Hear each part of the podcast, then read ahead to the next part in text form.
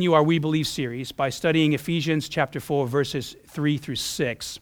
And this is a pretty important passage we'll look at over the next weeks. We've looked at all kinds of passages in all different places in the scripture because this series that we've been doing is a series on theology and praxis. And by praxis, I simply mean the, the crux of everything we've been talking about over these past months is that what we believe as Christians is meant to shape life. What we believe as Christians is made to have a deep and lasting effect on our hearts. So when we say that we believe Jesus is risen and resurrected, that's just that's much more than a, a, dusty old theological truth that we talk about on occasion. That is a truth that God has given us so that we can experience life abundant on this earth and everlasting in the next. Every truth we study in the scripture, everything we believe, has a profound, in, uh, it's, it's meant, anyways, to have a profound influence on our lives. And so in the book of Ephesians, there's an interesting shift that takes place.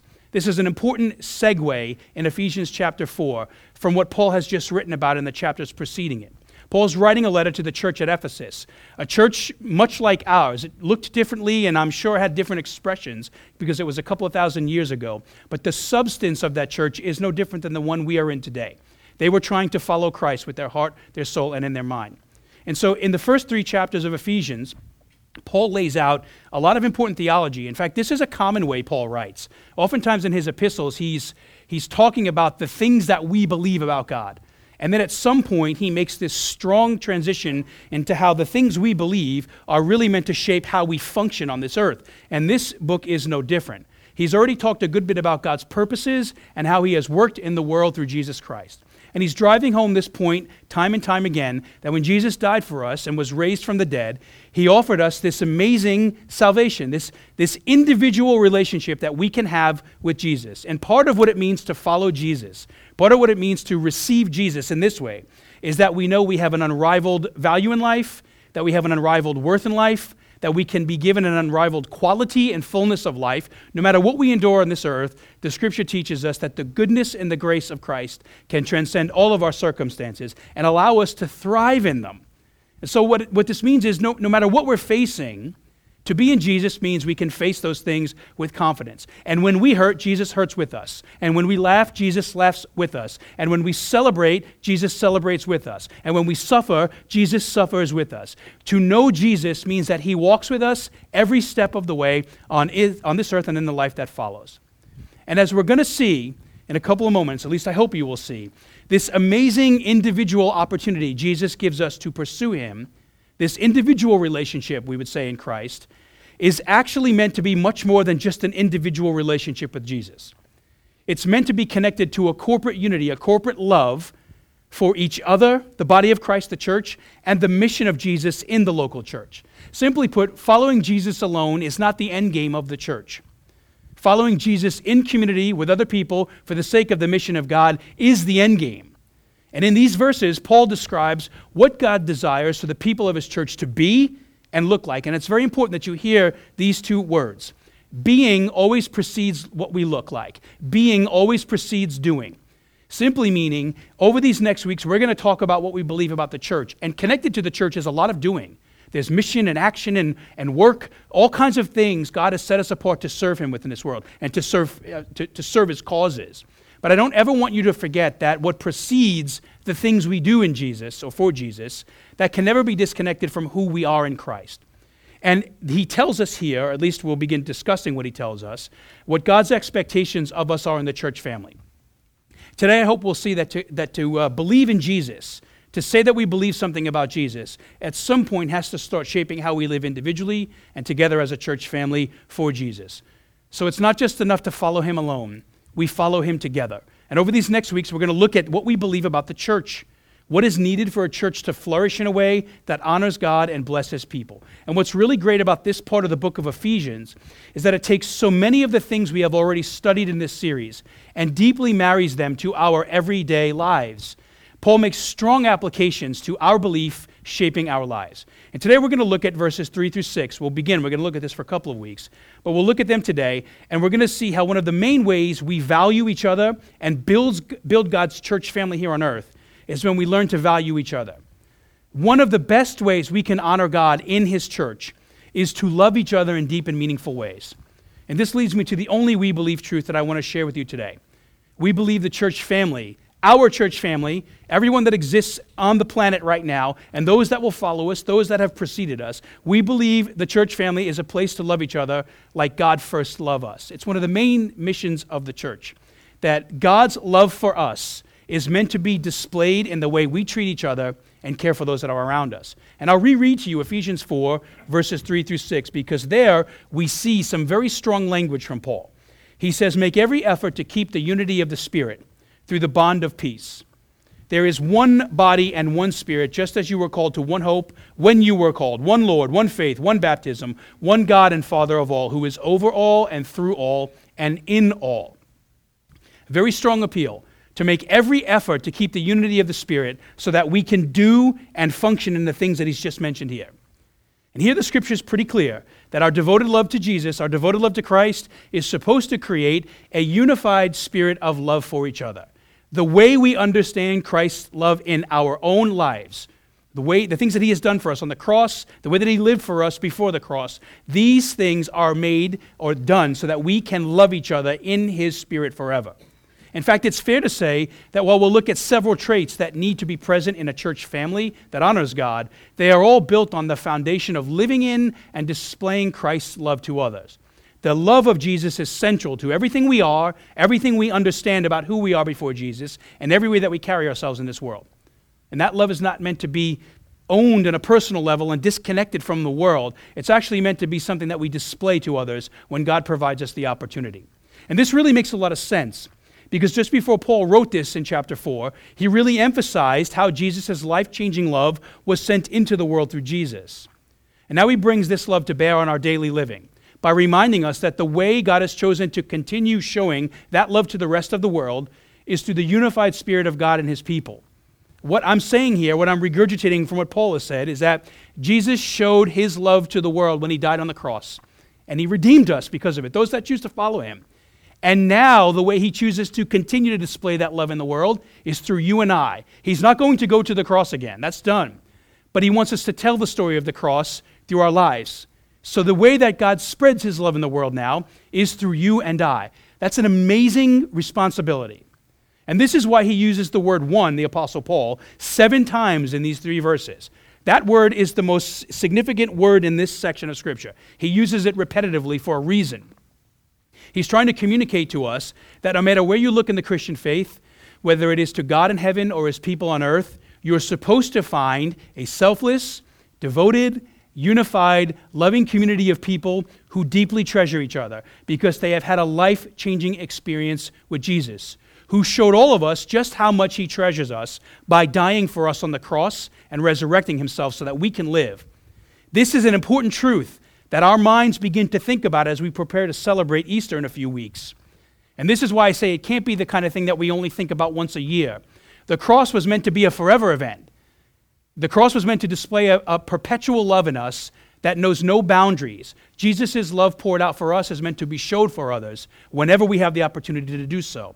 And this powerful love in us stems from the very love of God the Father. Jesus the Son and the Holy Spirit. They have an amazing love for each other. They deeply care for each other and value each other. They are unified in who they are and what they do.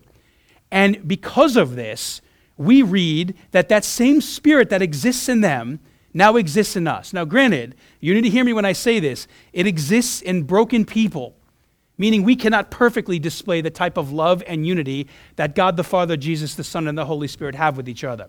But I also want to say that in their strength, with their, with their power in us, with us deeply believing and trying to apply these truths in our lives, we are able to live in this unity. We are able to display it in a way that not only honors God, but causes our lives to flourish and the lives of those around us. God desires that the people of the world see Him through us. And the way they see Him through us is in the way that we treat each other. So just look at how these verses show us that our oneness with each other is supposed to reflect the oneness of God. It's one of the greatest images that God displays in the world to reveal himself to the world. Just a quick walkthrough of these verses. In verse 4, we see that even though the church spans the globe, it spans time, it spans history, every tribe, tongue, and culture, The church knows no boundaries when it comes to ethnicity or gender or race. The love of Jesus is applied to all, it goes everywhere. And wherever Jesus roots himself, churches tend to spring up. Every, every uh, tribe, every tongue, every culture, no matter how diverse we are as people around the globe, past, present, and future, those of us who are in Christ are one people. That's what we learn here in Ephesians. Because we're given life by and unified in Jesus' Holy Spirit. While there are many local church families, including this one, there is only one ultimate body of believers because we are all engelled. Uh, excuse me, there's no gelling in the Spirit of God. There is an indwelling by Jesus' Holy Spirit. Really bad use of a word there. At the end of verse 4, we learn that because we are all indwelled by the Holy Spirit, we're all united by the same gospel hope for this life and the next. Okay?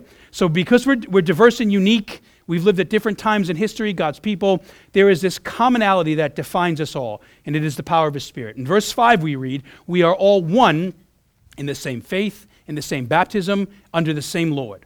And this means that even though the church is historically a beautifully diverse living being, taking different shapes and sizes wherever God plants her in the world, God has brought a unity in that diversity. And I want to point out uh, this wasn't even intentional the way this happened today, but it is very important to point out. What we just did in worship is pretty significant. I don't know if you realized how many streams of worship intersected themselves this morning in what we did. We sang modern worship, stuff that's been written recently. We sang songs that have come from our historical hymnals. We sang one song that is cut from the gospel tradition of the African American church this morning.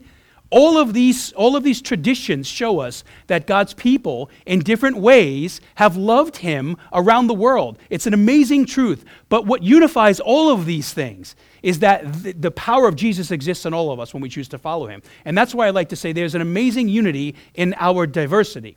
Because the tie that binds the past, present, and future people of the Christian church together is that we all believe in and follow Jesus as Lord. That is the profession of faith that every Christian must utter to know Christ in the way that he has offered himself to the world. We are all baptized then in his name, and we all place our hope in his coming again as we seek to build his eternal kingdom here on earth. And that's why in verse 6, Paul drives home this point that to be a part of the church family means you have become a part of something much bigger than a weekend experience, something much bigger than just your life, although it includes all of these things. To become a part of the ancient, present, and future family of God that's what it means to become a part of the church. When we are in Jesus, we are connected with a host of people, past, present, and future.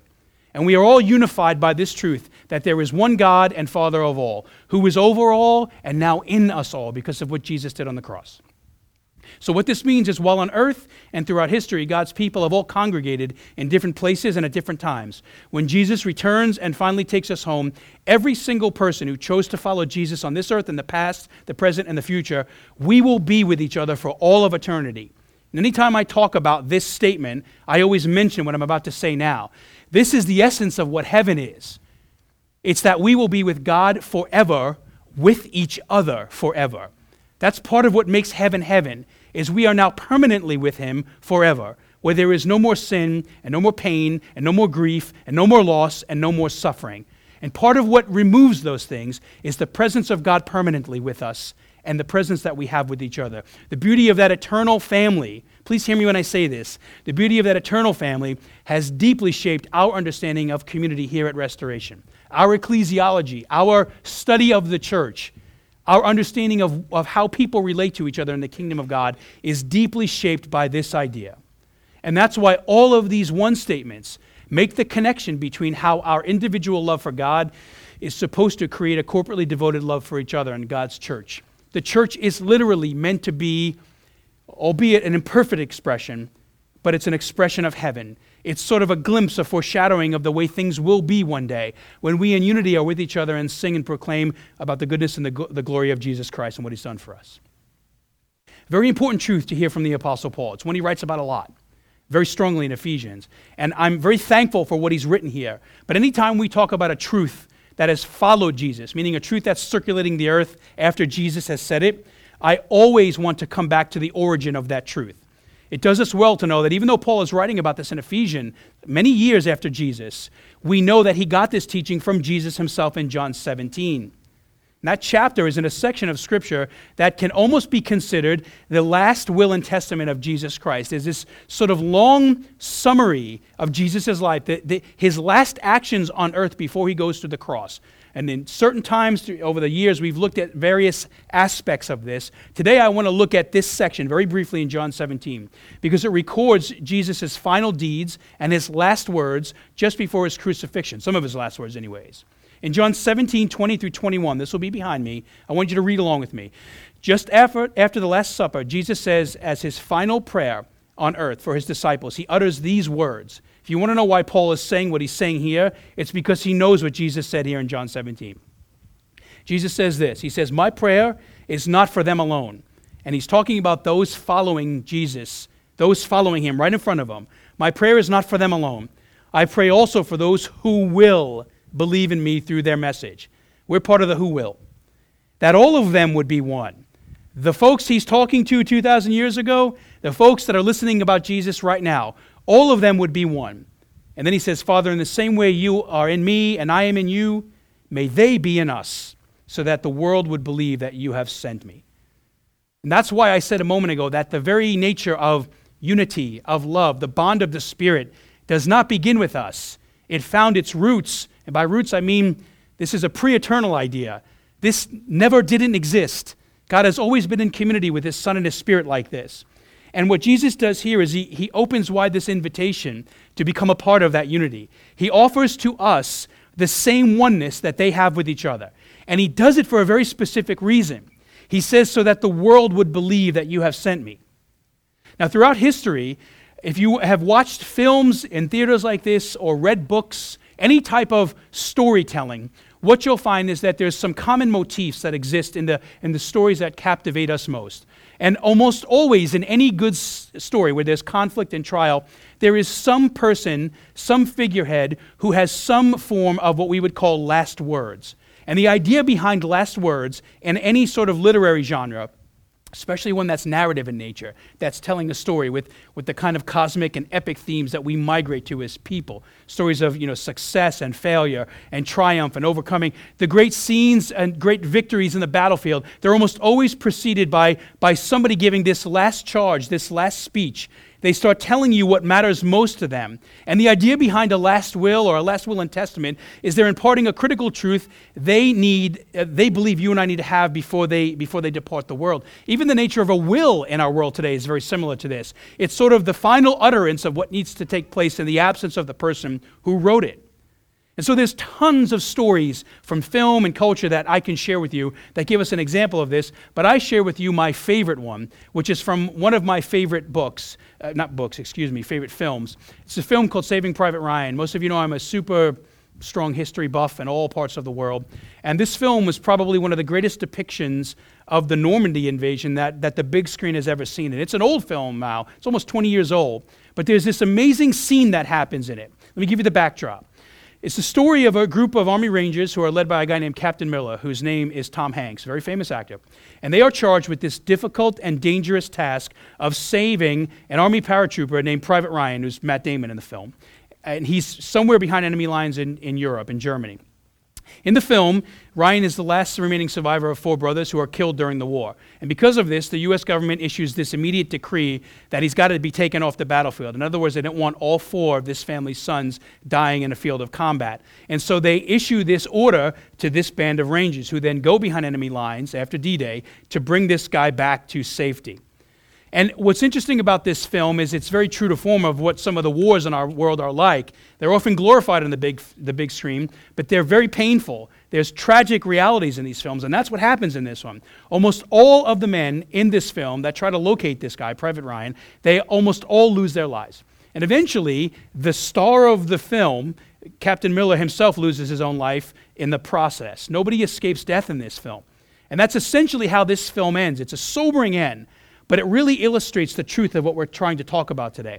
You have this scene where Captain Miller is sitting on a bridge and he is breathing his last breaths in life. And he's talking to the unscathed Private Ryan, who has literally gone through this whole thing without receiving a shot or a scratch. And he tells him that he needs to earn this. Two little words earn this. And that's the only dialogue that takes place there. If you saw the film, you know exactly what I mean by this statement. It's sort of like a whole backdrop of ideas and thoughts and truths are communicated in these two words and the eye contact these two men have with each other. And in that moment, his last words are meant to communicate this incredibly serious truth that so many people died so that he could go home and live. And clearly, in that moment, he places this immeasurable emphasis on Ryan living his way, his life in a way that honors the service of those men who fell for him. His last words to him much like the last words in any epic poetry or films, they are without doubt his most important in that story. And in the film, what we see is they have the proper effect.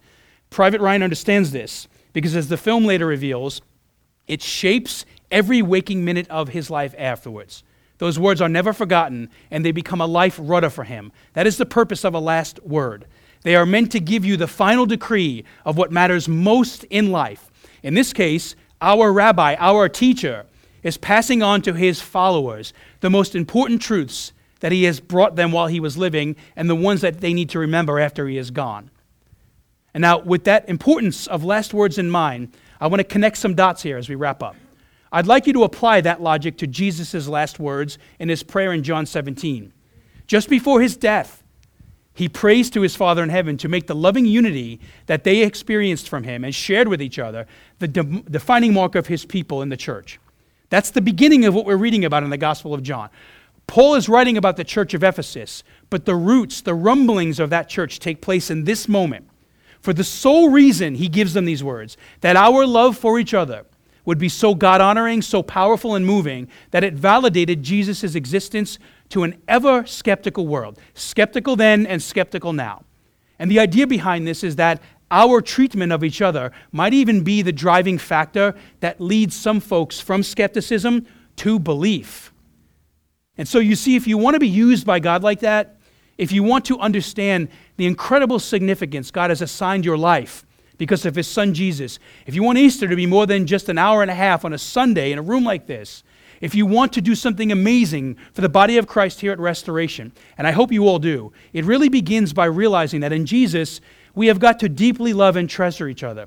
Before we can change the world or our circle of influence or even the people that we might consider, maybe these are, are relationships that we don't even know have significance in our lives yet. If you want to be hope and joy to your neighbor at work or your neighbor in your neighborhood, wherever you go, the grace of Jesus goes with you. And one of the ways that we can most significantly proclaim the love of Jesus to the world the grace we have experienced from him is in the way we love and treasure each other. Jesus' prayer reveals that the heart of God is for his church to be a place where he can show the people of our world the very nature of who he is through the way we love and treat each other. That's one of the reasons the church is on the earth. And so the bottom line in all of this is this. When we think about the church family, when we think about one of the things we believe about the church, we can never forget that the, the church is not some abstract noun, entity, or organization. A proper understanding of what the church is is a composition of people gathered for the common cause of following Jesus Christ. The church is us. The church is us now. The church is those who followed Jesus in the past who are no longer on this earth. earth. The church is those that will follow Jesus in the days, weeks, months, and years that follow. And the relational health of our church family and every other church family is deeply connected to Jesus' words and Paul's teaching. Experiencing God's love is essential to us flourishing in this life. And it is equally important that we show it to each other so the name of Jesus can be heard in the world. That's what he's saying here. Both of these men, Jesus and Paul, they're both saying our love for each other is one of the greatest declarations of the truth that Jesus not only walked this earth, but poured out his love for the men and women of the world that would follow him. He gave himself up on the cross so people could see an extravagant example of love and that we would be won to the kingdom of God because of the way that he served us. And he then commands us to do the very same thing, to serve in the name of Jesus. And so, Paul's teaching here, Jesus' prayer for us, for unity, I really ask you to think about whether or not they shape every waking minute of your life. These words of loving your neighbor, loving your brother and sister in Jesus, are these last words from our risen Savior that have a deep and meaningful effect on your life. If they're not, let them begin to be the catalyst to take serious the responsibility that each one of us has to show each other the same kind of love Christ showed us in his life and in his death. And that's really what today's teaching is about. how a basic set of beliefs, in this case, about God's oneness, about God's unified love for him, for his son and his spirit, how that type of love should really create a very particular type of love in your life and in mine. It should create in us a set of heart attitudes saturated in the love of Christ that leads us to love others like he did. And when we love God like this and reflect his oneness in this place, our lives become an answer to Jesus' prayer as we make this a place that he can lead people to find his grace through. I want you to think about this for a moment. John 17 is a prayer. It is Jesus speaking to his Father about the things he wants God in heaven to do on earth after he is gone. And have you ever thought about this? You know, we pray for each other and we pray for things, for sure, as a church. But have you ever thought about the fact that one of the things Jesus prayed for was for your life to reflect his love like this? It is pretty amazing to think about this. Every time you love someone in the name of Jesus, every time you serve someone in the name of Jesus, every time you pray for someone in the name of Jesus, every time you make a great sacrifice for someone in the name of Jesus, when you give up your time and your talent and your treasures, every time you do something for someone in the name of Jesus, you are a living answer to Jesus' prayer in John 17. You are one of the ways God has answered that prayer in the world. You are literally the love of Christ in the world. And so, in light of that teaching today, I want to ask you to consider two, two things. The first is this, and these are action steps. The first is to let yourself experience the oneness of God we spoke about earlier in our message. You cannot display the love of Jesus to the world properly if you've not received it in your own heart. You will never know the depths of the love of Jesus, how you pour that out on other people, until you have actually deeply believed and understood the love Jesus has for you. This is one of the great truths of the Easter story that it is God's Son broken for us, his body and his blood spilled, so that we could know the love of God. And so, if you are hearing about the love of God today, or maybe this is a truth you knew once in your life, but you're having a hard time experiencing it, let this be the day you live in the rich promise that God wants to be one with you in Jesus. He wants you to be a part of this prayer. And the way that that prayer begins is by you experiencing the loving unity Jesus died for you to have with Him. Commit your heart to following Christ, or at least ask the difficult questions that are keeping you from following Jesus, and let us be an advocate for you on that journey. Secondly, I want to ask you something very particular. Maybe you know Jesus well, and you have really sensed and known His love in your life. I want to ask you to do something very important today. I want to ask you to begin praying like Jesus did in John 17, very specifically. Ask God to begin showing you some people, maybe a good round number here is three, because that's just enough to make us think a little different in, in, uh, in a more substantial way. Maybe pray, if this isn't already happening in your life, that God would show you three people whom He has put in your life that you can start loving like Christ would today. Maybe these are folks you work with. Maybe these are people in your household Maybe these are folks you go to school with. Wherever your life is, it is not by coincidence that your life is there. If you are in Jesus, you are a, res- a, vessel of light that God wants to use to serve his causes. And one of the greatest ways you can serve the causes of Jesus is by loving your neighbor. So pray that God would show you in very specific ways folks that you can love in his name, especially during this month where for whatever reason, our culture around Christmas and Easter, they get very spiritual. They start thinking about the things of God. And this is a great opportunity for you to be one of the answers to what the things of God actually are. And so don't let Jesus' words fade away from you as you leave this place today. Share a kind word with someone this week. Serve your neighbor. Bless them. Do something that reveals the risen Jesus is alive and well in you. And remember, these are some of Christ's last words. So we should recognize this that about all the things he could have said to us, he chose to remind us of how important his love is for us. In fact, his last words before he ascends into heaven, it's the Great Commission. Before he goes into heaven, he charges us with taking the love of Christ to the world, to our neighbor, to our nations, and the world. It's the last thing he said before he returned to heaven. And so, how important is it that we show that love to each other? And how important is it that we share it with the people of the world that we live in?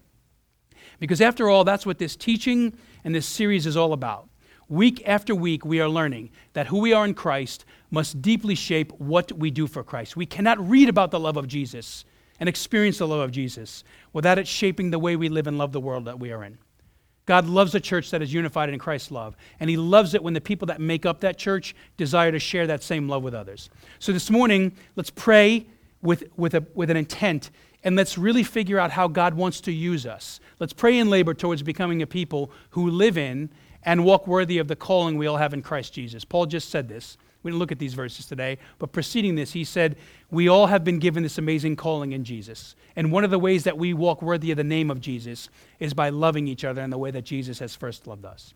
And so, as we close this morning, ask yourself what is Jesus saying to you about the love and unity within the body of Christ? What is he saying to you about his love in your heart? And what will you do about his love after you leave this place this morning?